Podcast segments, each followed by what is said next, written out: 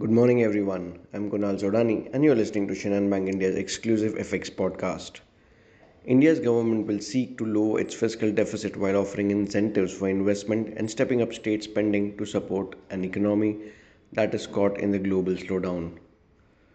Data showed that the Eurozone eked out growth in the final 3 months of 2022, managing to avoid a recession even as sky-high energy costs, warning confidence and rising interest rates took a toll on the economy that is likely to persist into the year. US Employment Cost Index, which is known as ECI, which measures workers' compensation, decelerated after printing 1.2%, resting at 1% below estimates of 1.1%.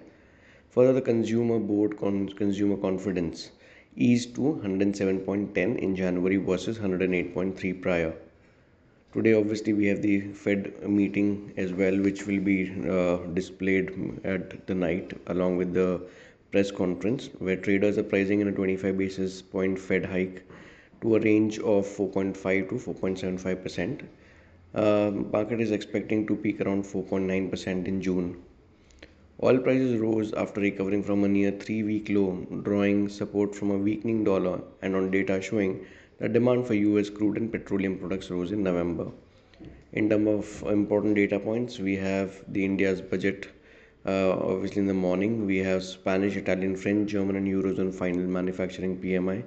We have the final manufacturing PMI of the UK.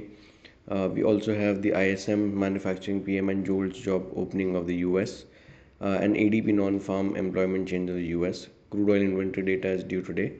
OPEC and JMMC meetings are also due, and we have the awaited Fed policy tonight along with the press conference.